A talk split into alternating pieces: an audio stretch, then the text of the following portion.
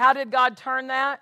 For the one who, who, who did have that revelation, who, that, that revelation came because of the praying. God needed, you see, the Spirit led the pastor's wife and the pastor to pray, and then they prayed specifically that God would reveal it, and God revealed it so that he knew don't climb that ladder and do that work today. Don't do that machinery today. It came by revelation. But that revelation was a result of what the Holy Spirit inspired someone to pray. Hallelujah. Hallelujah. Our sensitivity is not automatic. It requires that we interact with Him and that we, it requires that we, number one, maintain our peace. Because if our life is full of chaos and confusion and and all kinds of things constantly going on that's what brother Hagin said. I had so many natural things going on that i didn't spend enough time. Hallelujah. So we've got to recognize the difference between something that's that is is coming as, as the Holy Spirit prompting us because the leading of the Holy Spirit is most generally not spectacular. And, and many people miss the Holy Spirit because it's a nudging, it's a prompting that He uses. What, the way He leads us, He's a gentleman. He's not rude. He's not going to get up in your face. He's not going to force you to pray. That prompting.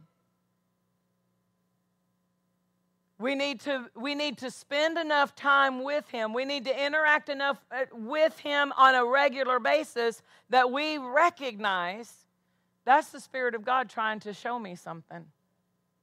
That's the Holy Spirit revealing something to me. Hallelujah. Praise God. Praise God.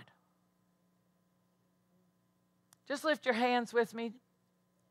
Say this out of your heart Father, help me grow in my sensitivity, in my recognition, and in my acknowledgement of the Holy Spirit and how He teaches. Help me be a better student of what He has to show me. In Jesus' name. Thank you, Lord.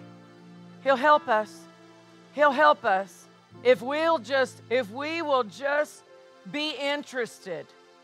If we will just honor his presence in our in our heart. If we will consistently acknowledge him in all of our ways, he will straighten things out. It says, acknowledge the Lord in all of your ways, and he will straighten. And the word means, or he will, he will direct your ways. And the word direct means to straighten and unbend. He will straighten it. It might be twisted, but if you'll acknowledge him, he'll straighten it out. Hallelujah. He'll unbend that twisted path. Hallelujah. Hallelujah. Hallelujah. Lord, sensitivity is what we desire. We want to lean on your revelation knowledge. We want to lean on your wisdom. We want to rely on your wisdom more than we rely on the seen and the felt things of life. Praise God. Praise God. Thank you, Lord. Thank you, Lord. Thank you, Lord. Thank you, Lord.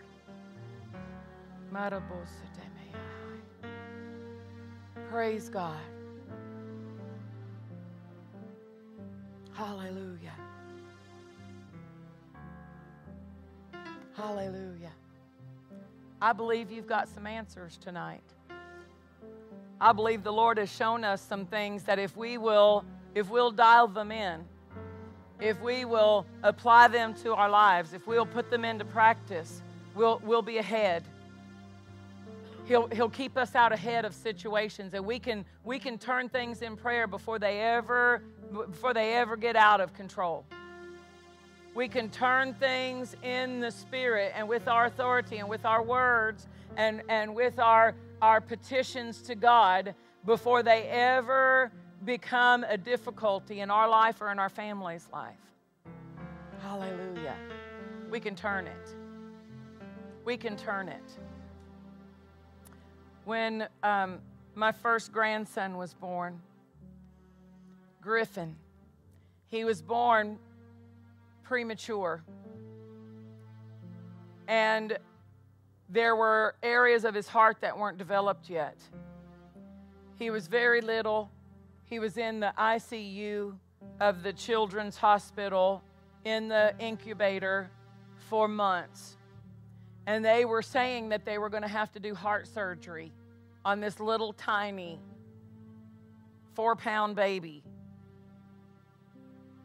But the Lord gave us a specific thing to say. He directed us to start calling him Mighty Griffin. And the scripture from the book of Proverbs about uh, although the ants are little, they are mighty. He might be little, but he's mighty. And and we began to pray about that and uh, about that hole in his heart. And we began to speak to that hole in his heart. And they decided we'll wait until he's one and bring him back in. So when he was one, they took him back in and they said, you know what? We'll wait another year. The whole time, we're telling that hole, be closed in Mighty Griffin's heart. Hallelujah. Every year they'd take him back to the heart doctor, and every year they, they would say, Well, it is kind of closing up, but we'll start with still, we won't have to do open heart surgery. We'll probably have to go in through his leg and put a patch on his heart from this direction. Praise the Lord. He's mighty. He's mighty, Griffin, and, and his heart is fixed. Trusting in the Lord. That was the scripture God gave us. His heart is fixed. Psalm 112. And so finally, when he turned five years old, they finally quit saying they were going to do it and said, you know what? I think his heart is healing on its own. it wasn't on its own. It was by it was the Lord. It didn't just happen. It got turned because the Lord turned it. But he turned it because people were calling him Mighty Griffin and people not just us, with the whole family started. We, the whole, we nicknamed him, and the whole family called him Mighty Griffin. We were saying his heart is fixed. It turned the situation. Hallelujah. God can turn it. God can turn it. If we'll, if we'll go to him. Hallelujah. Hallelujah. There was a family in Birmingham, Alabama, a young couple they were attending a church of a friend of, of ours. And um, the woman was in the kitchen cooking. She had a, a baby in the carrier on the table. And she was cooking in the kitchen, and a grease fire started in her skillet. And, and she was in a, a, a mobile home, a trailer. And so the window, the door was open right here.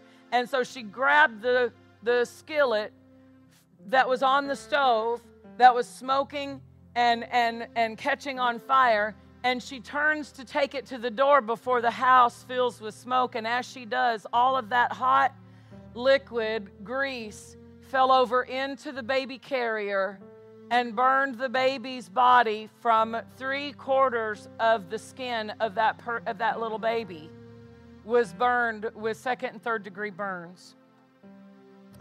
They go into the burn unit of the Children's Hospital. They the people from the church begin to come out and, and find out how can we pray. That's why it's important that you have people who are in a relationship with you as church family who can help you take a stand and help you access the supply and the provisions that are available to you in Christ in prayer.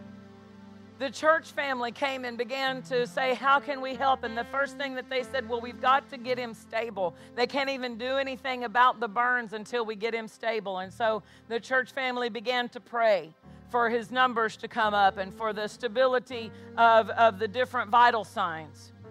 And so as that as that became stable, they said, What is it that we're going to deal with now? What is it that the doctors are telling you now? Well, the doctors came in and told this young family, This baby is so badly burned that it has burned down deep to the point that there are no skin buds left on the baby's body to reproduce skin. It's like if you were to take a tractor to your front lawn and you were to dig up all of the grass down a couple of inches down into the dirt, so there's no grass left to grow grass back. It's just dirt. The, the burns had gone down so deep, it had burned down past the point where the skin buds were. It had destroyed all of the skin buds. They said there's not enough good skin on his body for us to do a skin graft and the skin buds are destroyed, he can't reproduce. We don't even know how to treat him. And they took that back to the people of the church who were helping them pray. And this, they said, the doctors say there's no hope because there's not enough skin to do a skin graft, and there's no skin buds left to be able to reproduce skin.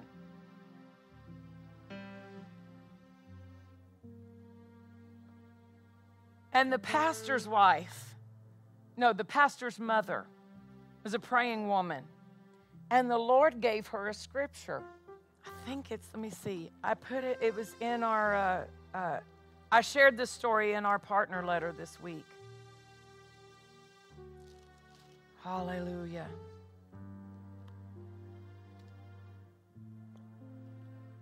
Glory to God. he gave her a scripture to pray. And it wasn't a scripture that she would have expected to pray about that situation. It was something that didn't even apply uh, necessarily from a human standpoint.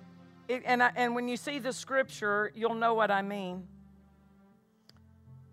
It's worth the wait. Hold on just a second because I was so stunned that God could use this to turn this situation. It's in Job 41 and verse 23. Job 41 and verse 23. The flakes of his flesh are joined together, they are firm in themselves they cannot be moved. In context, the scripture is talking about Leviathan. But they pulled the power of God's creative word out of this scripture and they began to declare over this baby the flakes of his flesh are joined together. when the pastor's mother saw that, she thought, Lord, can I use this scripture for this baby? The Holy Spirit said, That's why I gave it to you. And they began to declare the flakes of his flesh are joined together. And that's what they prayed. This is the tool that they took into the prayer time.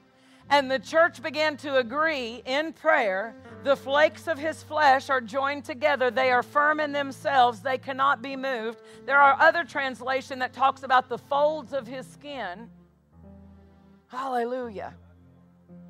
The doctors who said this boy will never live a normal life, He has been burned in parts of his body. He will never live a normal life. He'll never be able to get married or, or have children, or if he even lives that long. They, they said he's burned. He'll never have a normal life. But as the word began to work, the doctors scratched their head when they came in to tell that family, We can't explain how this is happening, but your child's skin is growing. He's got skin where he should not be able to grow skin.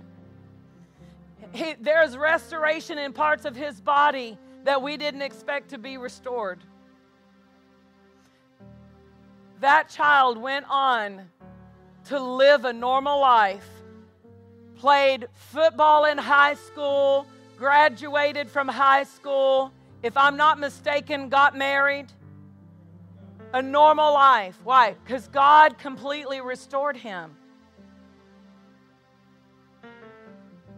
When, when things happen that look impossible, we've got to hold on to the one who makes impossible things possible. We can't look at the situation and be so, so um, convinced that this can't change. It can change if God has to give me a scripture from Job 41 to turn it. The Holy Spirit knows how to turn it. Hallelujah. We need His help. We need His help in prayer. We need His leading in prayer. We need His prompting. We need, we need His directing us to be specific in our praying. Instead of us just going into that situation and grabbing a hold of it with our head knowledge and trying to pray out of the way it seems we ought to pray, let's stop and say, Holy Spirit, how do you want me to deal with that? Which direction should I take in praying about that? Because He knows the right way. And it'll keep us from getting ourselves worn out and frustrated with no effect in prayer because we're, we're coming at it from the wrong standing. We're coming at it from the wrong. If we'll go with Him, we'll come at it the right way and we'll see progress. This is the confidence. I've got to stop. Look, that was my, my third and final close. I've tried a couple of them, so here we go. Third and final. Stand with me to your feet tonight. Hallelujah. Like the Apostle Paul said, pray for me. Pray for your pastors. Pray for your pastors to have utterances, that they would speak with boldness. The more utterances that come out of the pool, there were some utterances. Y'all, this morning, I didn't intend to say half of what I said. That whole part, that whole beginning part was out of my spirit. Utterances. And I'm going to go back home and listen to it myself. Praise God. Father, I speak blessing over your people that their lives are directed, designed and directed by your Holy Spirit, that your protection would be prevalent, even by putting them out ahead of the situation and giving them advantage of revelation to know how to pray and to know how to to thwart every attack the enemy tries to bring against them. We are more than conquerors through you.